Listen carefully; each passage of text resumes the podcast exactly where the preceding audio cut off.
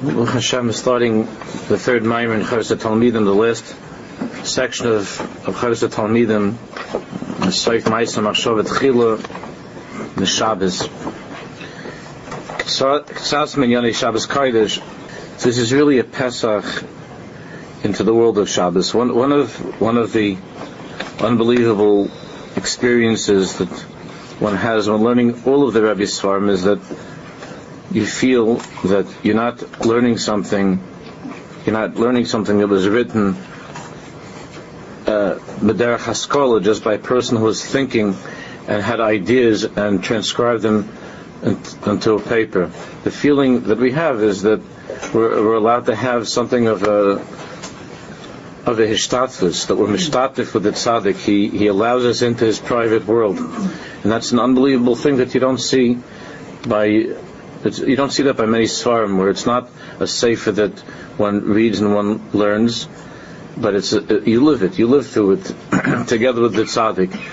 So it's, it's a gewaldiges chus for us to be able to share in the Shabbos of the of the Piyazetz. Now, when I say share, it means a tiny, tiny, tiny little drop. Everybody, everybody here knows that the that the of all the Talmud Baal the the tzaddik that was Kulei Shabbos was the Ber Chaim. And the Ber Chaim, he wrote the Sefer Shal Shabbos. He, lived the whole week. The whole week he lived in, in, in this constant, constant excitement about Shabbos. And there's a Maisa you do with it. I don't want to go into to say the problem of the story since I'm sure you're all familiar with it and we've spoken about it before. But there was a certain there was a certain simple Jew that did something with great Mesiris Nefesh. He came he came to see the he came to see the Ber Chaim in those days when you came to a city and you had some and you had a considerable amount of money that you were that you were worried about watching and keeping over Shabbos, so it would be left with the with the rub of the of the community, and this Yid was coming, he had all of his life savings, everything, everything he ever made. He was, he came to Chernovitz, in that area there were a lot of farms, and he was coming to buy a farm where finally to be able to have some sort of a panos and a nice place to live. And he was, he, he was, he went to the Be'er Mayim Chaim Erev Shabbos, and he was, and he was uh, telling, he was talking to Rabbi Yisrael Rabbi Bracha, and he gave this, he was giving this money for safekeeping to the tzaddik to have over Shabbos. In the meantime, in the meantime, uh, somebody comes in crying, what's he going to do? He's got to marry off his, his daughter, and, and, and on Sunday, and Bizyonis, he doesn't have any money, and what's... So in the end, this Yid gave all of the money for the chasana. This is all he ever made. If, if, to buy a, a, for himself a little farm, he gave everything for the chasana. And, uh, and that was it. You know, there was nothing to do. That's the whole reason they kept the Chernovitz. So he's going to stay for Shabbos. And the Rebbe Chaim was very dispelled from that. The Rebbe Chaim said to him that, that I want to give you bracha. Tell me, tell me what is it that you need. And the, and the Yid said, I don't, I don't want anything, Baruch Hashem. I want to be able to, I did, if I did this, so I want to be able to just, I want to be able to just know that I did it L'Shem Shemayim, 100% L'Shem Shemayim. So the Be'er Mayim Chaim said, no, let me, tell, let, let, let, me give you something. He said, no, no, no. So the Be'er Mayim Chaim said to him, let me at least give you a taste of, Sha- of my Shabbos, a taste of my Shabbos. So then he said, oh, okay, amen. So he walks out of the Be'er Mayim Chaim's house, everybody knows. He's, it was Erev Shabbos, he started going crazy. He started going crazy. He started screaming in the streets, Shabbos, Shabbos. He started going over to everybody that's walking. They think, you know, there's a guy. He doesn't even know. He grabs him. He says, it's Erev Shabbos. It's okay. It's Erev Shabbos. Every single person is stopping Shabbos, Shabbos. And then, so then he went through Shabbos. They never saw on, on, a person such a Shabbos. You know, he didn't have the kalim. The Be'er Mayim Chaim went like in a very austere way. Nobody knew, nobody knew what was going on inside of him. I mean, this this was a pasha to Yid, you know. He didn't have the kalim for this, so he's screaming Shabbos. He comes into he, he, comes in there with his wife where they were staying, and he starts dancing on the table before the fish, dancing on the table before before the soup, uh, and, and you know he couldn't control himself, and so then the wife figured, okay, Shabbos is over. Because she didn't know yet about the, how it happened to money. Shabbos, so Shabbos is over, and after Shabbos is over, so she thought that's it. That's the end of the whole this whole Shabbos uh, this whole Shabbos thing nothing doing. For Motzei Shabbos, he starts to say, starts to walk around ready for next Shabbos, Sunday, the whole week. the whole week is Shabbos, soon as Shabbos, and screaming everybody in the street, Shabbos. He stands on top of the wagon, Shabbos.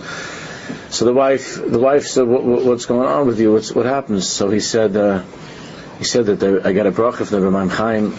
He gave me a, a, taste of his Shabbos." So she went, she went to the, she went back to the Rebbe and she said, "You know, my husband is, is going crazy now. Lives are being destroyed. He doesn't have." So the end was that the that the that the Rebbe saw Taka that he didn't have the kalim, he was too pashit, and the Rebbe took away from him this Indian of uh, of the taste of his Shabbos. So when I said that we're going to we're going to get a little bit of a taste of the of the uh, Chavis Talmidim Shabbos. so uh, I don't know what effect that's going to have on us, and and each person, according to the kalim that he that he's developed, is going to have a, a taste of the Shabbos of a tzaddik to be able to have a little bit of a little bit of, a, of an insight. It's hard for us to imagine what Shabbos was like by such a person, and the fire that he felt on, uh, uh on Shabbos, and and um, and if it's possible for us to be to be able to learn without to learn it without becoming like that yid, it's only because it's only because the Rebbe couldn't have written it on Shabbos. So if it would have been written on Shabbos, then it would, it would be impossible. I mean, nothing can be written on Shabbos, but if it, if it would be such a mitzvah, then it would be impossible to be civil the life of such a Shabbos of a tzaddik. He wants to give us a little bit, a little bit of a hagdama to what's the meaning of Shabbos. They, they really, there was uh, uh, some shiurim that I gave two years ago in, in Brooklyn. I gave around 10 shiurim on Shabbos. Here, I think I gave maybe two or something like that. But in, in Brooklyn, I gave like ten shiurim. I, I wasn't that here. Shabbos. We had the whole month of Shabbos for like a long time. Yeah, for a few weeks. So there, I was talking about the Indian of Malchus, Shabbos Malchus. Uh, what, what Shabbos, the Indian of Malchus, what Malchus is.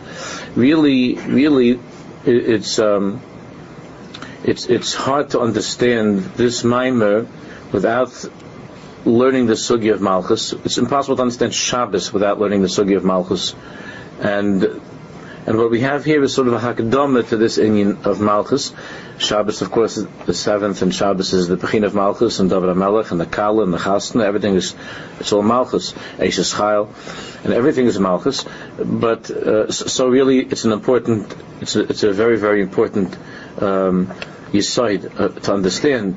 And over here, in this Maimah, the Rebbe is going to give us a Hakdama, a Hakdama, a little Hakdama to this inyan of Malchus, and then afterwards, obviously one has to work on this and to explore it and to learn it more. And, but at least it's going to set a certain mahalach for us uh, of what Malchus is and, and, and having this taste of the Rebbe Shabbos. So let's begin on page on page Reish Lamed.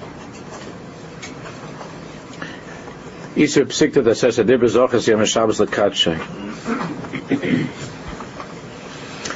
Zachas Yom Shabbos the Kadshay to remember Shabbos and to make it holy. Hachak Ksiv Zachal Lahal Shama. So of course Chazal Chazal have asked in a number of places that why why is there this difference between in the first in the first account of the Dibras in Pashas Yisroi and the second one in Pashas Veschanan it says Zochas Yom Shabbos, and there's a Shomas Yom Shabbos to remember, and here it says to keep, to guard, to watch. Have Yudin, Rabbi Loz, B'Shem, and Shimon, and Lakish, Lamelech, it's compared to Lamelech. Shesholach is Benai, Etzel Chanvani. Almost all of our, almost all of our Mishalim begin with a Melech, with a king. One of the difficulties we have with all of these Mishalim is that we don't really understand what Malchus is anymore. And so it's always chaval because 99% of the 99.9% of all the mashal that we have start off with a mashal lemelech, and of course we're the ben melech, but we don't really know what malchus is. You know, we grew up in the time of uh, Watergate and stuff like that. We don't know what Malchus, what's Malchus, the covet, we don't know what it means, the covet for a king, we don't know, we don't know. So there's always something missing in our, the greatest moshel that the tzaddikim always gave, and Chazal always gave was moshel Melech. Because that's the closest thing on earth that you can get Malchus, the Ara is the closest thing you can get to Malchus the Rakia, to the Malchus of Hashem. But one of the sad things is that we don't have any hergish from Malchus. We don't know what Malchus, we don't know what Malchus is. So you have, we have to try to imagine what Malchus was to people who lived in those days when the Malchus meant something.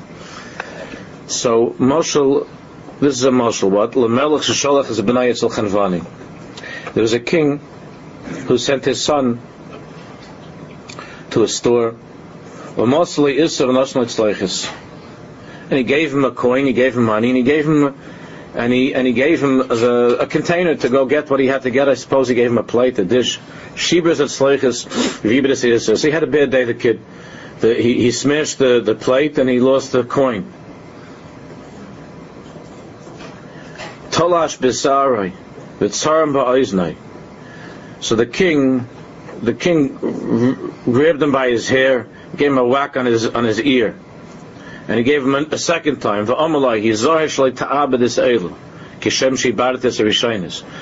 Be careful you don't you don't lose these like you lost the first ones. Be careful not to lose these.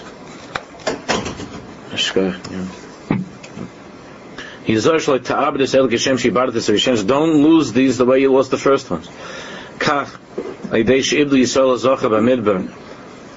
we lost, we first received Shabbos on such a level of Zochis and Shabbos Lakadshay, to remember Shabbos, that should be holy. So we lost that because of the Cheta Ego. Nosl Ham So the Baruch gave us Shomer and Shabbos. Remember, that's why it says Zocher v'Shomer. Shomer meaning be careful, watch these, be careful. You lost the first, you lost the first one, Zocher and Shabbos. Now Shomer and Shabbos. Watch this, be careful not to lose this. Ad kan l'shein. That's the lashon of Chazal. Gam. Why? In the marshal, the king gave the king gave the prince. He gave him the same stuff. He gave him a second time, and he said to be careful. But over here, something changed. First, Hashem Baruch told us Zachar, and then he gives a clap of the head, and he said, "Okay, here's Shomer. Don't lose the second. Don't lose the second one but he gave it in a different nusach. The first one is Zach and the second one is Shomer. It's not the same in the marshal. The marshal gave him the same. He gave him the same. He gave him a plate and he gave him the, the coin, and he told him and he told him the same nusach. Over here, the Baruch Shalom told us Zach and he told us Shomer. V'lom leksiv, v'lom leksiv gam b'pam hashni, be kaidem, should say Zocher the second time also. Kamei b'mashal gam b'pam hasheni, shuv nasan li issa, kamei nasan li b'rishayna. And the marshal, the second time he gave him this, he gave him also an isser. He gave him, he gave him a coin. If he would have given him something different, so then we could ask, then we could say, uh, all right, so something different, same thing. So the Baruch gave Shomer instead of Zachar, but in the marshal, in the marshal, the, the, the, the, king gave the same thing the second time around. What's an isser? It's a measure. It's a certain type of. You have a you have a zuz. You have an is. It's a certain. It's a certain. It's a nice. It's a nice uh, coin. You know, it's, not, it's, it's better than bisrei zuzah. You know, from Chad It's a nice amount. It's like the word isur, like. Uh, this far makes such a connection. It's like in the stories of later uh, uh, uh, when we would say, you know, a, a, ruble, but it's but it's like a, it's it's it's a it's a nice amount. It's a, an isser is always used in Chazal as a muscle for a generous amount. Hagam az harahu. So so of, of course what we could say, and I said when and I said before is shomer az harahu, because the word shomer is a warning. Shomer means be careful, means watch this, be careful. So that the second in the second time around, Hashem Baruch uses the word shamor because shmira means be careful. The truth is, remembering something, zachar is also a, a, a, very, very strong lesson of being careful and remembering something. Hashem uses all the time the lesson much more than use the word shomer, use the word zocha. And schira means to remember something and be careful. Shagam kain alaisa chet mazir ksiv zocher. Ve'efshe ki isa b'sifra b'chukaisai. So Chazal say in the Medrash halachim b'chukaisai. Zocher is yam Shabbos l'kadshay. Everybody's familiar with this too. There, on the Pasuk Zocher is yam Shabbos l'kadshay, to remember Shabbos l'kadshay, so there Chazal say Yocha. I might think that when it says Zochar, remembering might be just something which is in my heart, in my mind to remember. So why does the Baruch then later on? Why does the Baruch use the word Shamar? Shamas Shabbos have a Shmiras Lev So Shamar certainly means guarding something means inside of you. So we already understand that what? That the Baruch Shalom wants us to think about and to remember Shabbos. So why do we need also Zachar? So Chazal say, that what? The Baruch not only wants us to remember inside of our hearts, to have a shmira, shomer, to guard it inside of our hearts, but Zochar, the word Zochar, as we have by Zochar Sasha Solocha Molek, where we have also a Josh's Chazal, that Yochel Belibcha, you might think that it means in your heart. So the Rebbe says, Laitishkach, don't forget. Zochar says, Laitishkach. So I might think that it means in your heart. No, it's a Laitishkach. So what does it mean, Zochar? It means Beficha. It means that you have to actually say. You have to, you have to verbalize this memory of Amalek and and lahavdil, you have to verbalize Shabbos. You have to talk about it. It's not enough just to feel it. It's not enough to guard it in your heart, because that we already have the word shmira. So what's zachar beficha means that the Baruch wants us to to speak about Shabbos. And uh, of course, on the most on the most basic level, that has to do with dinim deraisa of kiddush and saying kiddush. Uh, on on a deeper level, it has to do with that Jew standing in the street screaming out Shabbos. Or you and I, before we put the fish into our mouths, saying Shabbos Kodesh. And trying, even during Shabbos was the, was the need of tzaddikim, that, that during Shabbos, throughout Shabbos, to be saying Shabbos. When we say good Shabbos, it's also. We say good Shabbos, it's also, it's not stam. When you say good Shabbos, you're being the kindness of zocher Beficha, saying Shabbos and remembering and reminding everybody that Shabbos when you say good Shabbos. Akadekach, that there's a whole tumult in the poskim. Uh, uh, there's a big tumult in the poskim with the Noda B'Yehuda, Dogam Avarv, and that if a person, that, that how is it possible that if a, if a person, when a person says good Shabbos after the shul, so it could be that he was already out the deraisa of what? Of being Zocha Beficha. And therefore, when he comes home and he makes kiddush, he's only on a drabanan level. So how could he be mitzi if the wife is chayeves midaraisa and kiddush Friday night?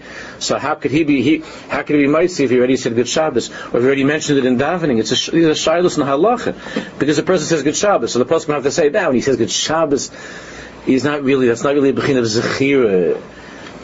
So say, yeah, what do you mean? You say good Shabbos. That's what a good Shabbos means. It's not stop. When a person says good Shabbos a person says Friday night when you come home from shul with the Zohar so much, but the person should try to say Shabbos Shalom, to say the lashon of Shalom is Shabbos. Could be, could be, it's a, it's a, it's a derais of Schir Shabbos. Arkidekach, that there's a shan halacha, whether or not you're still on a deraisa when it, when it comes time to making kiddush. And there's a whole shiloh by davening, when you say, just mentioning davening, uh, the question is, how could it be? Friday night in davening. Atikidashta. So you're saying with shyness of, of kedusha Shabbos, so how can I come back and be the right level to say Shabbos to be mighty somebody who wasn't yet Yotzei and who didn't daven Friday night? If someone, the woman didn't daven Friday night, so so the person comes home from shul. He already said Ati Kidashta, and he comes then he comes to be mighty his wife by, by Kiddush and Shabbos. He already said Ati Kidashta and Zoknacham al Good Shabbos. So then so then some people going to say no because then, then when you when you came home you said Good Shabbos and your wife said Good Shabbos. So then she was already holding by that madrega also because she already said Good Shabbos too. Uh, this is not this is not Torah. This is this is this isn't Poskim. Rabbi Kiva and Magen Avrams and Dogam Avavas. These big these are big in Halach. What's really want to say? I mean, that used to go around in the line, stop the, the and say about Shalom. So they, they would be. You know, that was yeah, you see that the, the Baruch Hashem in Eretz that there's no such thing as Saturday. That, that, that, that even by the even by the people who aren't keeping Shabbos, they, they, they still have, they're still shine the fear, they still are saying Shabbos. Alright, Mitzvah should come to a time when they're, where they're keeping Shabbos also. So, this is a, this is a din in the Torah. This is a halacha that what shine beficha that you should be talking about Shabbos, saying Shabbos. how can you not say good Shabbos? How can you not say? How can you not say good Shabbos?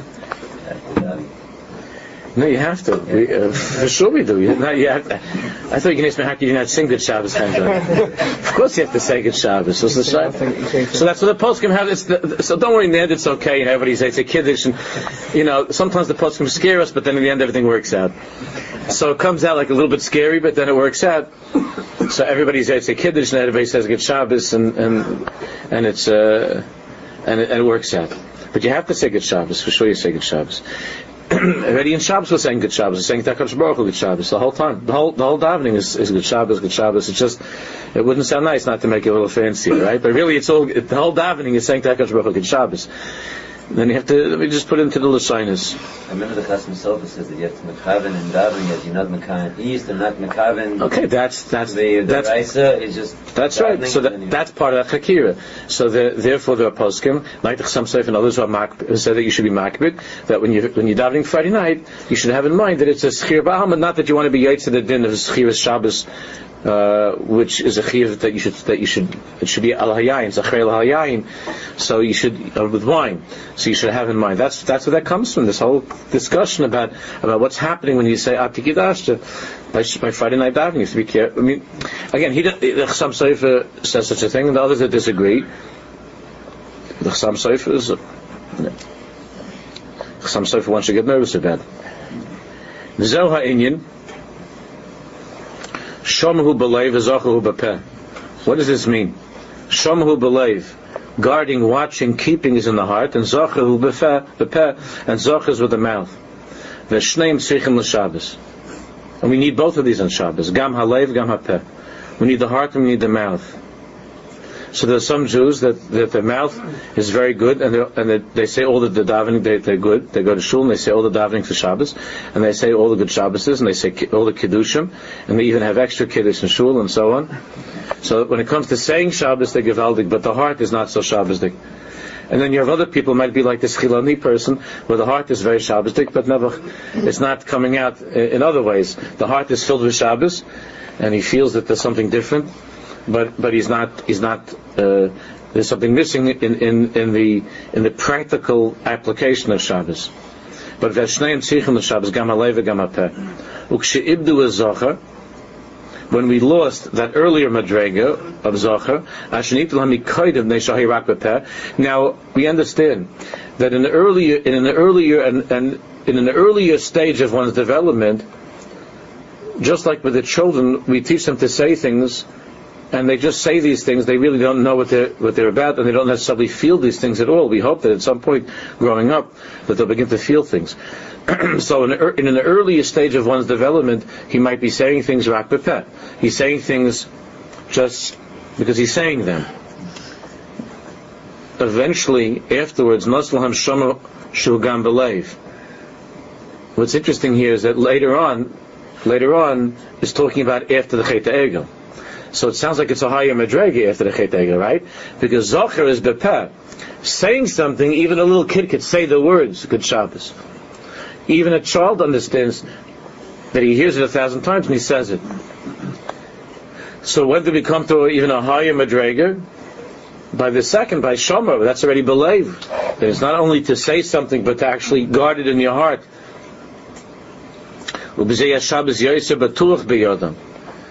So we understand this, even though we're not going to go into this Indian right now, we understand that even though chait, sin, is a terrible tragedy, but we also know that, that a person grows up afterwards.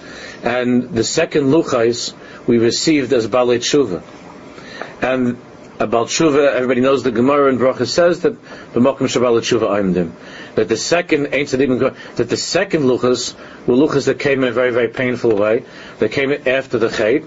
But we see that that the second luchos have this quality of remembering in your heart. Many, many people who are who are born with with a family that gave them the Yiddishkeit that they're saying right away, Zacha Befeh, that they grew up saying all the words, they don't necessarily feel it in their heart. Right? So then they have to go through a Shvias Haluchas. The Haluchas have to get broken, and then the second time around, so then so then they start feeling something, Shomer Belev. But people who are born without without Yiddishkeit, so when they become when they become Shem mitzvahs, so they're able to they're able to almost immediately be brought into that bechina of shama, which is which is believe, and they feel things in a very deep way, in a very sincere way.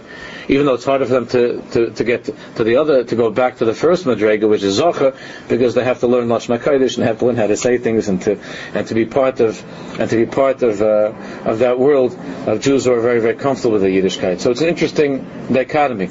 Jews who are born with Shabbos, the zocha b'peh is in the mother's milk. They grow up saying all the right words. they, they, they could be they could be uh, yawning and, and dreaming about a million other things, and they're saying Atikadachis Yemesh. Uh, you know, they're saying the whole Shabbos davening. They know it by heart. The Zocha Beficha is very strong by people who are born from. But very often the Shomer Belev is not is not doing so well. My Balchuba is just the opposite. When he comes to Yiddishkeit, so the Shomer, he came to it because he's so sincere. So the Shomer Belev, the heart is very very strong, but he's very embarrassed because he doesn't know how to say the words right. So the Zocha Beficha comes later. In the Seder of Klai Yisrael's growing up, Zocha was first and then came Shomer. Shomer was the second Luchas, because a Yid sometimes the Rebbe breaks the first Luchas, whereas Luchas was just, his Luchas without feeling, he was just saying the words. And the Rebbe breaks those Luchas, and then he comes to a second, to the Luchas Shnias, and the Luchas Shnias, the Luchas Shnias is already, the Luchas Shnias there's already the Shivrei Luchas, and the Luchas Shniyas is already something that's more batuch biyada. That already he has for the rest of his life. The Zocher lav davke, but the Shomer is already something which is inside of his heart. Ubezeh Yashabas Yosef batuch biyada. The Gam b'doreinu. Is that like council? We, we hear that the first ones were like a gift, and the next second ones we have it like earned. Yeah, that's how it is in life. It's also the first base of Mikdash, and the second base of Mikdash. so the, the second the second luchas the second luchas uh, are earned and and they come with a great deal of pain and with all of the screaming of Moshe Rabbeinu and all the crying of of, of Bnei Yisrael. But the second luchas, Lamaisa, the second luchas we still have. Right? The first luchas were very, very spectacular, very glamorous. Just like when a person is born into a big family, a family, and there's big bali yichus, and everybody's a yichus gewaldig but he didn't have to work for it, so that he has a zocha befichi he doesn't necessarily hold on to. When those luchas are broken, it doesn't have to be that way, but it happens very often that those luchas are broken, and then, then the Yiddishkeit, the Yiddishkeit that he had to that he had to work on and that he had to create on his own those are the those are the luchas that, that keep him for the rest of his life. Even though they might not be as beautiful and as glamorous and doesn't have like the Bnei Sassal's name written all over it and the and David HaMelech and all the yichus and, and everything else, but but it's something which which he has forever. And that's how that's how it is. That, that's that's the Zocher and the Shomer. V'gam b'dareinu, the Rebbe says. So b'dareinu, he's talking about pre-World War II Warsaw and the suburbs of Warsaw. וגם בדורנו, שלדאבוי נפשנו נשרבה כל כך החילול Shabbos, רחמנו ליצלן, if he would have ever imagined what's going on now. He said now, he said in our generation that, uh, that unfortunately, tragically, there's so much chilul Shabbos. Warsaw wasn't just Menachem Zemba and, and, and, and the uh, Eish Kodesh. There were other things going on in Warsaw. And there, there, was, there was a lot of chilul Shabbos. Uh, nothing like, nothing like now but but there was still there was already in the big cities there was for sure a lot of Chil Shabbos. In the Shtatlach, there was still much less in the in the Shtatlach. In the big cities there was a lot of Chil Shabbos. In Warsaw there were there were I don't remember how many there were uh, over a million Jews in Warsaw before the Milchama, and and many of them were already not were not Shemim Mitzvahs, huh? Yeah, that's all. I'm sorry, I didn't know. So I thought there were so. They were a third of the population.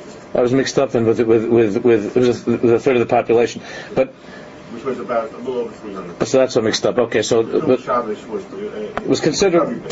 It was there was there was some romanticized that it wasn't, but no, it was. There, there, right. So there was there was uh, 300,000. There was considerable Chil Shabbos. I was mixed up with that. There was the third, right? But it, it, it, was it was one of the largest Jewish populations certainly in in the world, and there was a. Uh, there was a tremendous amount of Chil Shabbos, and not like not the way that it, it, that we would think, but certainly not in percentages, not like now. But still, there was a great amount of Chil Shabbos. And the Rebbe says, "Rachmanolas on Reishis Kilkuloi." So how did this happen? How did this happen? So this is Reishis Kilkulai, whom Abnei Sha'ozu was Hashomer Belev.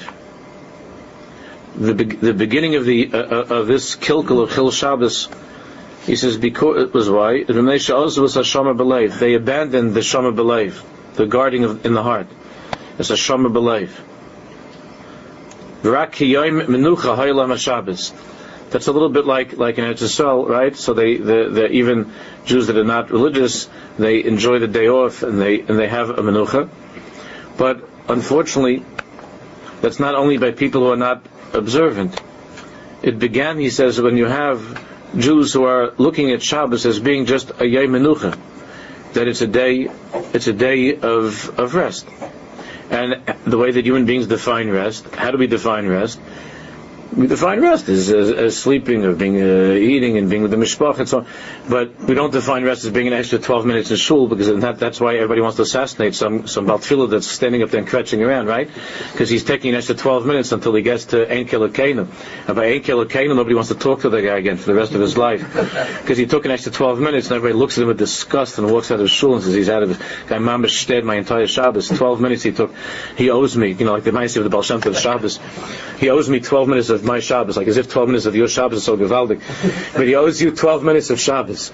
He owes you 12 minutes of Shabbos, right? Because he took the, this Baal Tefillah, oh, mouthful, I didn't see it. He owes you 12 minutes of Shabbos, right?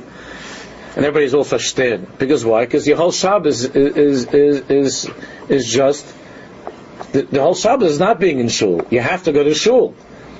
Because, well, you know, you're a yid, so you go to shul, but, but really, really, you feel that you belong in your bed.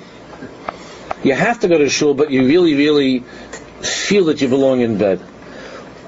Of course, preceded by preceded by a, a ten course, you know, gourmet meal. but that's where you really belong. That's where your heart is. I'm saying that, but that, that's so. If if the there's a problem, the Baruch Shalom says Shomer is belay. The Baruch Shalom says I want you to hold up the Shabbos in your heart. And so the Ikka Shmir Shabbos is believe. Zocher was keeping everything, but the Ikka Shmir Shabbos is believe.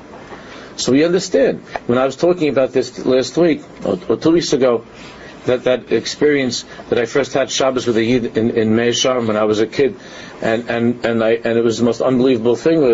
There was, you know, after the, the meal took so long, not the eating, the eating was not, was nothing, the eating, but the whole ceremony of the meal and all the things that were going on, and then finally, finally, you know, I figured it's time to rest, and then we had to go back then we went back to, to the for to Barlach. We went back, and it was till late, late, late in the morning, and then getting up early in the morning. I told you last week. So, for an American boy, you know, in, in the 1970s, that was Chil Shabbos to me. I think these people are Mechal Shabbos.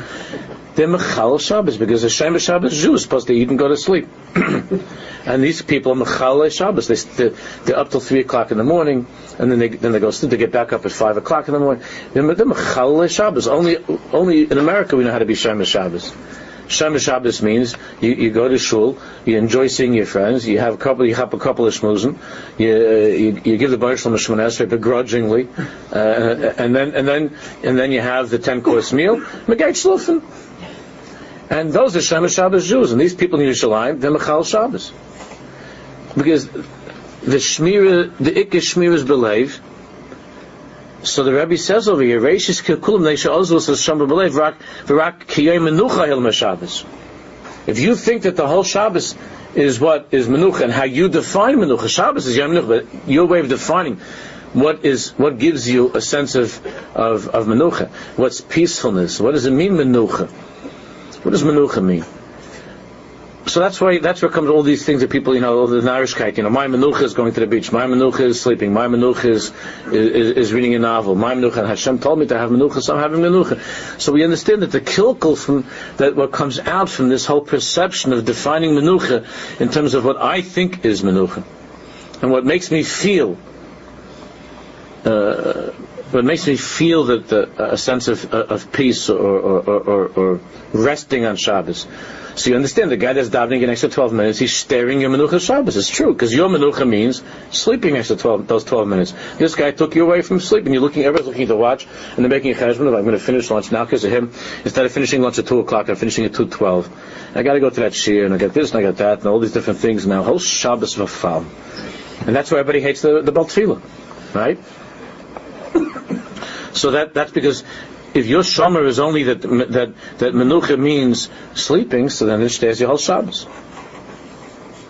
The kavan he says the Rebbe says the kavan shilatip shusam because in, in because in their stupidity.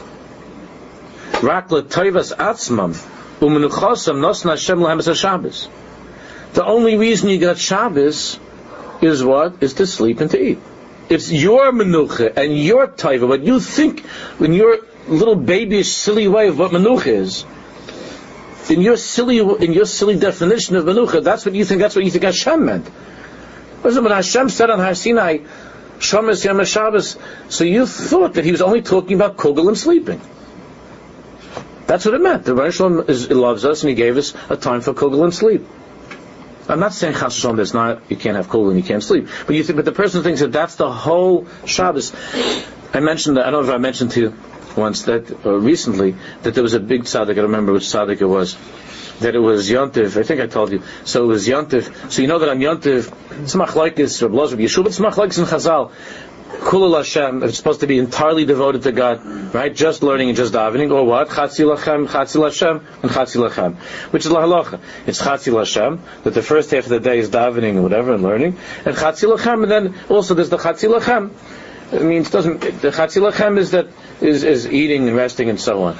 So there was a big tzaddik that, that he finished davening Yontiv, they finished davening Yontiv like at two in the afternoon. Yontiv morning, they finished davening, and when he, and when he finished davening, he, he, he took off his towel and says, No, Hashem, now I finished the Chatzi Lachem. Chatzi Lachem. You understand what he's saying? Now I have to do the Chatzi Lachem, I have to go eat. That's the Chatzi Lachem. The Chatzi Lachem means, by the, by the tzaddik, the davening was so geschmack that, that davening was, that he said that's the chatzi lachem, davening, and being in that state of attachment to Hashem, that's his chatzi lachem. Now I have to eat, that's the chatzilachem. That I'm doing just for Hashem to eat. Can you imagine us thinking that way? The chatzi lachem by him was davening, and the chatzi lachem was, what am I going to do? Have to, the wants me to eat, I'll go eat. But if I could, I would stand here, halavai shespal adam kol hayam kula. He would daven, he would stand in, such a way the whole day. Why? He has to eat. The Baruch told me to eat, I'm going to go eat he wasn't getting angry at the extra 12 minutes of, uh, by, by, by the Baal Tefillah. That's because by him, by the tzaddik, that's that's that, that's the biggest menucha. That's the that's the biggest einig that a person should daven, and that one should one should be able to, to, to sing and to daven and to and and having to go and to eat a meal by the tzaddik that already took that was more of an avodah. We know that the inyan of eating is really much harder than it's much harder to eat than to daven. It's much much harder to eat than to daven. To daven, to daven, even a simple person occasionally looks at the Perish Amilas, he looks at the word and he says, "No, okay." It says over here, it says over here, "V'havtas Hashem Okay, even a simple person, people like us, we could also a little bit think about what means vahafta. But when you're when you're in the middle of when you're in the middle of the piece of kugel, to think of vahafta is very very hard, right? When you're when you're in the middle of eating a good piece of kugel, to be able to think vahafta is Hashem that that that that this is this is a way of of of loving Hashem that's much harder than, than loving Hashem by davening. So you understand that the Zohar Kodesh calls the time of eating a milchama. That's why lechem, bread, is the same isis, the same letters as milchama. The time, the Zohar Kodesh says that the time of the meal is Shas Krov, it's a time of a war. Because that's when the guf and the nefesh are mamish at war. Because the guf is telling, the body is telling the soul, forget, forget the Rosh completely. That's what the body is telling the soul when you're eating. And it's very, very hard to remember Hashem when you're eating. When you're davening, so there the nefesh is the main spokesman. When you're davening, what does the guf get out of, what does the body get out of, out of Yahavta? The nefesh is saying to the guf, why don't you also, why don't you also say Yahavta? So when it comes to davening, the nefesh, the soul, is the baldover. The soul is really the spokesman, is the balabayas. When you're eating, the body is the balabayas. So it's harder to eat outside Kedusha than to daven outside Kedusha. Of course, for people like us, it's much easier to eat because because even by davening, the, the guf is the baldavar, right? So it's much easier for us to eat than to daven. But the, by the tzaddikim, davening was davening was much easier than eating because they understood that by eating, it's it's a bigger milchama by eating not to have one thought for one second of of, of, of anything that's not avodas Hashem, which when you're eating is a hard thing to do. When you're davening, it's not such a hard thing to do. What are you doing? What, you, what am I standing here? This is I'm standing here for my for, for, for, for my for my guf. What am I standing here davening? It's for the nefesh, for the soul. But when you're but when you're eating, it's a milchama. But when the Zohar says a milchama, it's not a milchama by Is it? I mean, I'm, I'm not speaking to anybody behalf, only mine. It's a milchama when you're eating. What kind of milchama is it? The milchama is you come to the table and you see this, this thing you, ha- you haven't eaten chasam in two hours, right? And you see this thing and you say to it, Shalom Aleichem, I love you. The Vahavta is very strong when it comes to eating, and uh, but to the food, not to the Baruch Shalom. There's no milchama. By tzaddik, when the tzaddik sees the food, when the tzaddik goes to the table, so those who are zeich to be by big tzaddikim when they eat, you see how slow it is and how everything is with such an avodah with such an avoida. In the early generations, it's true. In the earlier, by the earlier, earlier tzaddikim, they were able to eat faster because they were on such a madrega. They, were, they say by the Beditch it was, it it was unbelievable. It was finished in a second. They were able to they were able to do that because there was such a madrega of of dveikis to Hashem that the milchama was that much less, the war was that much less because the nefesh, the neshama was so stark that that the that the um, that the guf was like the guf didn't even try. There was nothing to talk about. It just it was completely a ma'isa of like being by the in the base of mikdash and having a korban by kain. Mashanik in later, gener- later generations, that tzaddikim said that already the inyan of achila, of eating, became much, much, much harder, and that's why it takes longer in the tzaddik, the whole avoid at the table. So then we're thinking, wow, we're, we're like the earlier tzaddikim because by us the eating is, it goes very smooth. There's no hesitation. So we think like we're like the earlier today. We're already holding like the Magid and the Rebbe Mel, you know, because our eating is no problem at all. Comes right, goes right down. When the teretz is, the teretz is that by us, that by us is not a milcham at all. So it's not a war. When a person, when a person is at war, so he has to be careful every single step. Where is he going? He has to plan out his strategy and he has to think what's what's next and what's my next move and where am I going and what am I doing right when you're at milchama you have to be very very very careful with every single thing where and what but but if if if you're not at milchama, then you just, or if you don't know Bechlal who the enemy is, so then you just run into the you run into the uh, into the enemy camp. You have no idea. If you if you have an idea where the enemy is and who the enemy is, then you have to be then you're suspicious everywhere you go. What's here? What's there? When, when, when they're when they're fighting from house to house, what's going on? You have to be careful and make a million drish hakirs before you move. But if you don't even know, if you don't recognize the enemy and you think the enemy is your friend, so then you, there's no zahiris at all. Then you're not careful at all you think the enemy is your friend, and you just run into the you just run into the into enemy territory. You have no idea. So you understand that if you don't see the guf as being at odds with your neshama, if your body's not at odds with your soul, so then you rush right into the meal. But if your body is at, if your neshama is in a milchama with the body, then the neshama has to make a million bedikas, a million drish chakiris to go to this place, to go to that place. The same thing when it comes, when it comes to where we go. Where does a person go? So everybody here can go to Manhattan. What if some if you have to go to Manhattan? Some people here, unfortunately, have to go every day to Manhattan. I don't know if there's anybody here that's to go to every day to Manhattan, Khalil. But if you have to go every day to Manhattan, or if a person has to go uh, occasionally, everybody has to go occasionally to Manhattan. You have to go to, to get this and for this paper, to go to this office. So a person has to go occasionally to to go. They, they even make simchas, and a person has to go to Manhattan sometimes. So so you, so a person has to go to Manhattan. So for people like us, there's no problem. You, you, you get in the car, you go on the train, and you go to Manhattan. But by but by tzaddikim, by big tzaddikim, I'm not talking about where, it's quieter, you know, where the Jewish communities like the West Side or something like that. I'm talking about in like you know Midtown Manhattan. So. So I mentioned many times that, that when, Reb Chaskel Levenstein, when he was in America, Reb Chaskel, the great Baal Mussar from Panovich, Reb Chaskel, when he came to America, when they would drive, they had to go to, they were going to collect for the yeshiva, and this remember this is the, this is in the late 1940s when they're going to collect for the yeshiva so they were driving, and Chaskel said, where are you going? Where are you going? And the driver said, we're going to, to this place, to whatever. It was in, in Manhattan. And, and Chaskel didn't know anything about Manhattan. He said, There's no, it's no good over here. He felt it's no good. He said, uh, we, we can't go to this place. Go around. Like, like, like you think when you go, like in Yerushalayim, you say go around, they're going to tell him go around. He doesn't realize it's a, you know, it's a big island. He said go around. In those days of Chaskel, and what was so bad in 19, 1949, 1950 in Manhattan, Reb Chaskel said he can't go into this place. And Bechlal, he said, but they, they say that, he, that it cost him, I think he said the lotion of 17 months because of when he was in New York, and that's without Manhattan. And it was in the late 1940s. It cost him 17 months in Avodah Hashem. He has to work now to make up the time he's in America. So we think, we would say, Rabbi Levenstein. what's the matter? I go to Manhattan every day. I dive and I learn. Doesn't know anything to me. 17 months it cost you? You must be holding it, a very small place. But you have to work 17 months? What happened to you? Never hurt me at all. I, am going to Manhattan my whole life. Never hurt me at all. So you know the right that I told you once from the Rebbe Bunim Pshischa that Rabbu- Rabbu- Rabbunim said that a person has to feel Erev Yom Kippur, he has to feel that he's standing with his head on the guillotine, right? And they're about to drop the they're about to drop the, the, the blade. That's how a Jew should feel Erev Yom Kippur. So one of the Chassidim said, Rebbe, what happens if you don't feel that way? He says that means that your head was already chopped off. it means they did it already. It's done.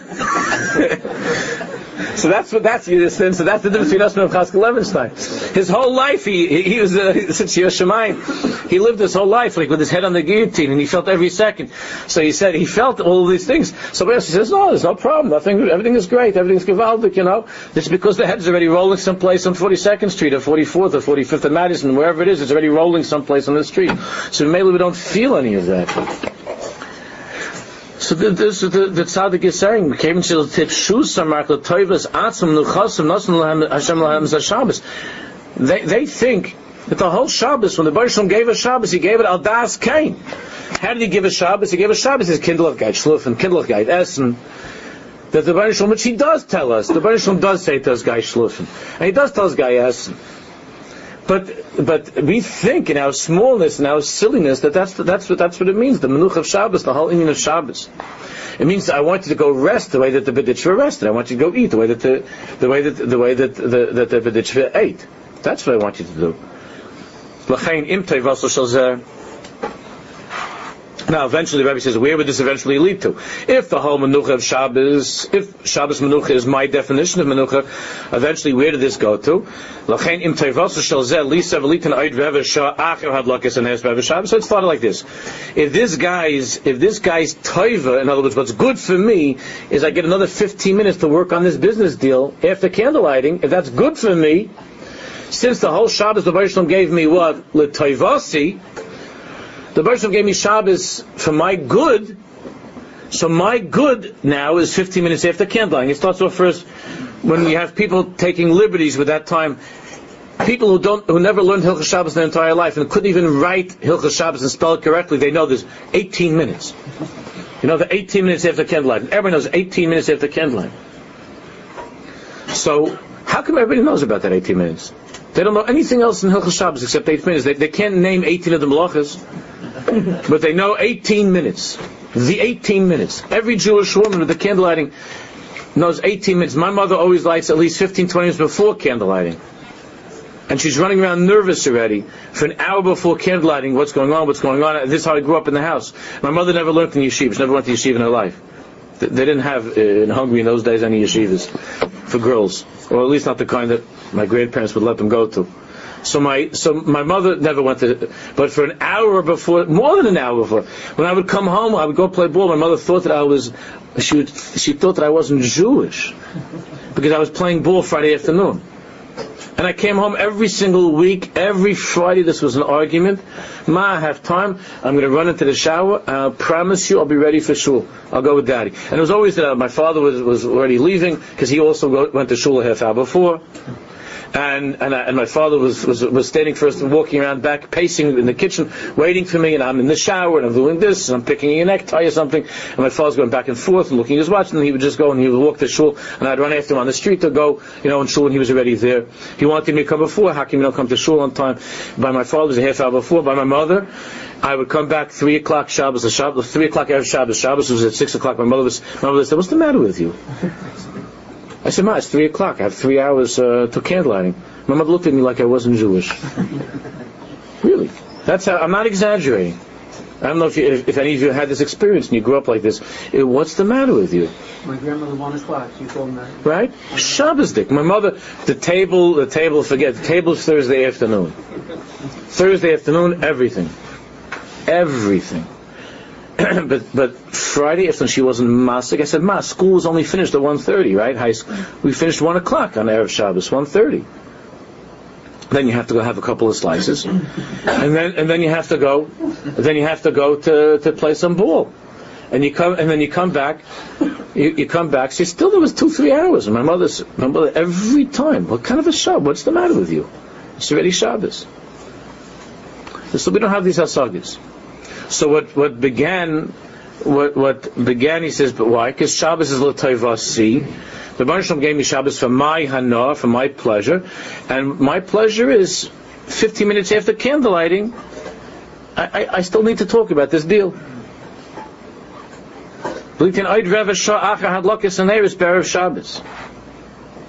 But I, I once told you that I remember that there was a there was a double overtime of the Knicks against the Pistons on a Friday. I don't know how it came out, why it was like that, but it was a Shabbos. I don't know if it was. It was. I, I just remember it was time to. It was, it was time to go to shul, and there was something going on with the Knicks. And I was sitting by the television, and it was there was like double. o- It was like unbelievable game, and, and there were like 30 seconds left, and it was tied. You know, in, in double overtime. And my father just. My father had it. And he walked over and he, and he turned over the television. That was the biggest test for kibbud av in my life. he turned over the television. I was just sitting there, like you know, I was going. I was sitting. There, I was all dressed for Shabbos and everything, and I was sitting. And I was sitting there, and that was it. It was like the, this is the most important 30 seconds of my whole life, you know. And Frazier's going down uh, up court, and he's got the ball, and this could be it. Frazier, Monroe, you know the guys. DeBusschere, I know the young people never heard of these guys. Willis Reed, this is this is it. And, and my father just comes over. First, he was telling me for a half hour, "Let's go, let's go, let's go." Nothing. I, I just said another minute, another minute, another because I didn't know it was going to be overtime. So another minute, another minute. Then my father just walked over and turned it, turned it off, and that was it. But but that whole time period of when of when it's Hadlokis Neiris that in America became very hazy. Whereas the Jews, our parents and grandparents, they made that they made it demilitarized zone before Hadlokis Neiris. Now we're big chacham. Everybody has time ready. Everybody has time after Hadlakas Neiris. 18 minutes, another five minutes like this, another 10 minutes like that. Everybody has time. So these were subtle things that were going on. The Rebbe said this began. He said, "Litin Oid Reva Shah, 15 minutes after Hadlakas Neiris. We have Shabbos. Since since my whole hasag of Shabbos that I'm supposed to enjoy it, right? I'm not supposed to listen to that chazan for 12 minutes. I'm only supposed to enjoy Shabbos. So we Mimela Friday. Why don't I get? If I have 18 minutes, I'll take 15." I'll take 15 to be on the phone. I'll take 15 to work on the deal. And then, if I already have Hana, 15 minutes after candlelighting, my Hana is also 15 minutes before before Motzei Shabbat, before Havdalah. 15 minutes before Havdalah is also my Hana. And if I'm having such pleasure 15 minutes before Havdalah, then I might even, I'll have even bigger pleasure if it's now before Havdalah, two hours before Havdalah. Why should I deprive myself of anything? Since the whole Shabbos was just for me, why should I deprive myself of anything? Shabbos Shabbos was given to me just for my for my uh, enjoyment. Where's a person come to Hasaga sitting around reading novels on Shabbos? People read newspapers on Shabbos. How could a person even touch a newspaper on Shabbos? I'm not talking about Hamodia, you know, some with his Torah or you know, nice uh, religious paper. I'm talking about how does a person touch a, a, a, a newspaper? A, a Jew should look at a newspaper on Shabbos that it's that it's a shtik nevela. Really, if we were tzaddikim, we would see it the whole week like that. But on Shabbos, how could a person look at a newspaper? How could a person even look at, at, at what at a novel on Shabbos, at a, some some book on Shabbos? How could a person even look at it? It's muktzah. In halach, it is muktzah. It's muktzah. But even before the Shulchan Aruch says that it's muktzah, how could a person look at it? It's a piece of nevela on, on, on Shabbos. A person is saying, "I'm not allowed to. I'm not allowed to." What if I'm not allowed? How could you even want to? So since uh, the Shabbos is l'toivasi, and my definition of enjoying of, of resting is, is is reading about about you know people people uh, killing each other all over the world, or you know the stock market and all these things. That's my hana. Or this or this woman says my hana is reading about is reading some some uh, you know novel. So that's my hana. So why can't I read it on Shabbos? So we look at this and say, all right, I'm not opening up my, I'm not talking 15 minutes after candlelighting, I'm not, and I'm not opening up my business 15 minutes before Havdalah. But what about, what about a newspaper? Where does that come from? Where does such a svara come from to look at a newspaper on Shabbos? Where does it come from? How could a person look at a newspaper on Shabbos? Forget about it, says in Shulchan Aruch. How could a person look at a newspaper on Shabbos? And the Torah says, I enjoy it. I enjoy it. What about, what about the Shulchan Aruch? Hashem gave me Shabbos for my enjoyment. The way that I rest is that, that during the week I fell a little bit behind. I wasn't able to read the newspapers as carefully as I, as I wanted to, and I couldn't relax as much as I wanted to. Now it's Shabbos, Baruch Hashem, so now I could I, I, I could read all the the Time magazine and the and last week's and this week's and all the different newspapers, and then the then the people that they, they want to look at themselves as being more religious, they get a Jerusalem Post or they or a Jewish Week, was all stick in the all Nevela, all Shkotzim and Ramosim, all these newspapers. So during the week it's all a Nevela. On Shabbos, the person a person on Shabbos sits down with, with a newspaper, and he, but he makes himself feel good because he's only reading it, of course, to find out what's, what's going on in Gaza.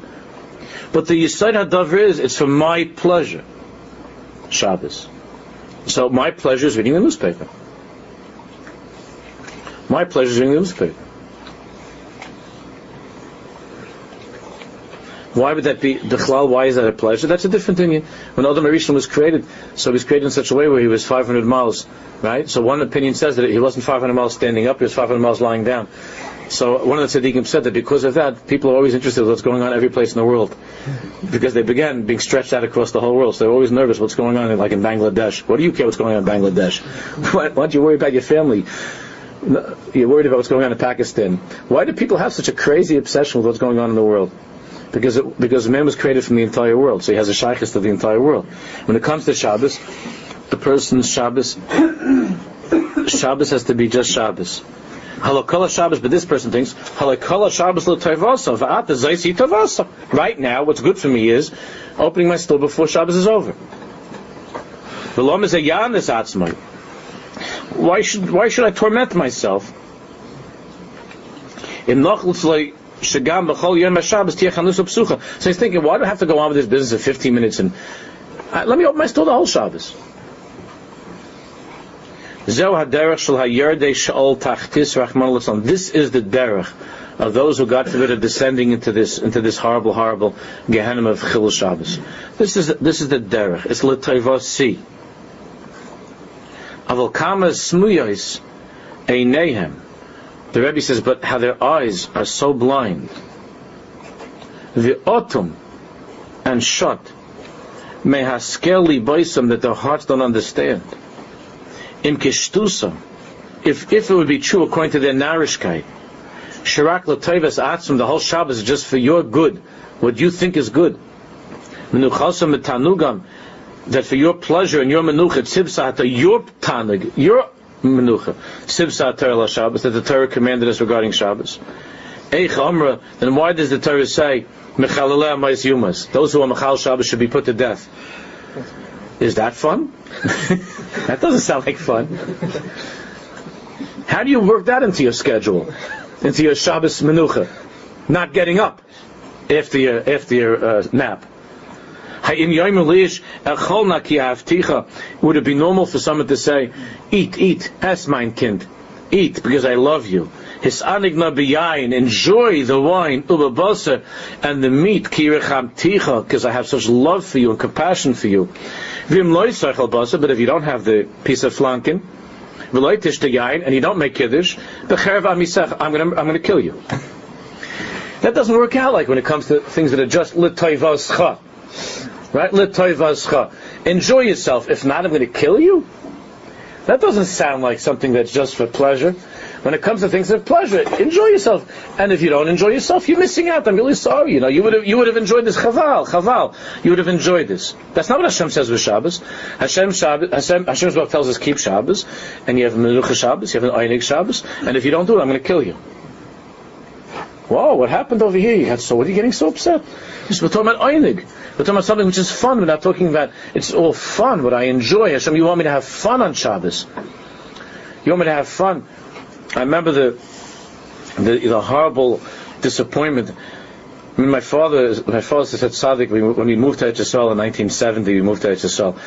My father like wanted to get away from the whole thing in America, and, and, and when we moved to Eretz Yisrael, we lived in it. We lived in it. My my aunt made arrangements there for us to have an apartment in a place that wasn't it wasn't a religious section. She, she's not religious, and it wasn't a religious section of of, uh, of Eretz Yisrael where she got us an apartment. There were a lot of Hungarians there. And my aunt figured we'd be most comfortable with Hungarians. Certainly, my sister and I were most comfortable with all Hungarians. so, so she got us this apartment in Netanya, which Hungarians call Nudge Tanya. They think it's a Hungarian word, Netanya. so so my parents, so they, she got us an apartment. My father just said, "Get us an apartment until we get uh, until we figure out where we're going to live. Get us an apartment." Just so. My father said, "Eretz is all Kaddish." My father said, "Everything in Eretz is holy." So my aunt got us an apartment in Netanya. Uh, uh it was temporary. We were there for for a few months. An apartment. It was a, a block away from the soccer stadium, from the Maccabi Netanya. So the first Shabbos was sitting in our apartment and there are like 25,000 people screaming, screaming out obscene things about the about the referee. Obscene, mamish uh, nivul peh, saying things like hashefet. I don't want to say what was, uh, but saying about him filthy words. And we're sitting at the Shabbos table, and I look at my father's face, and my mother and my mother thought it was. My mother said, "Look, listen to everybody." It was Zamira. Said, "What's going on?" my mother didn't know what they were saying. She said, "Wow, this, what's going on? There's like a whole thing here." So my father looked at me and said, "Wait, wait. Like, what are we doing? What's going on over here? We have to get to Yerushalayim. You know, we have to get away from this." But but the Zmir Shabbos, and then afterwards, I remember I would sit on my I would sit on my merpeset because we were mamsha block away, and the, and then when they would come out from the stadium, they'd be they'd be hundreds of Jews punching each other from Tel Aviv and Netanya, throwing each other on the floor, screaming and yelling. It was like a whole milchama after you know the, it was a whole milchama, and that was my Einik Shabbos Friday Shabbos afternoon. I used to sit around and watch this, you know, on my porch, watch like the guys Maccabi Tel Aviv against Hapoel, you know, Netanya, like kill, uh, killing each other. These guys on the street, and everybody is Shabbat Shalom. You know, when they when they finish Tiyeh Bari Shabbat Shalom. That was my first Shabbos in Eretz Yisrael when I lived there as a kid. It was my first Shabbos, Shabbat Shalom. So so Shabbos is playing soccer.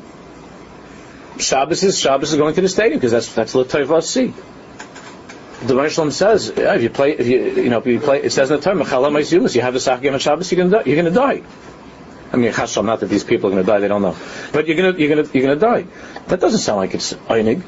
Einig means you don't want to play, so don't play. You want to? I mean, what, what do you want me to play? You're telling me it's better for me. I'll have more fun not playing. I like playing.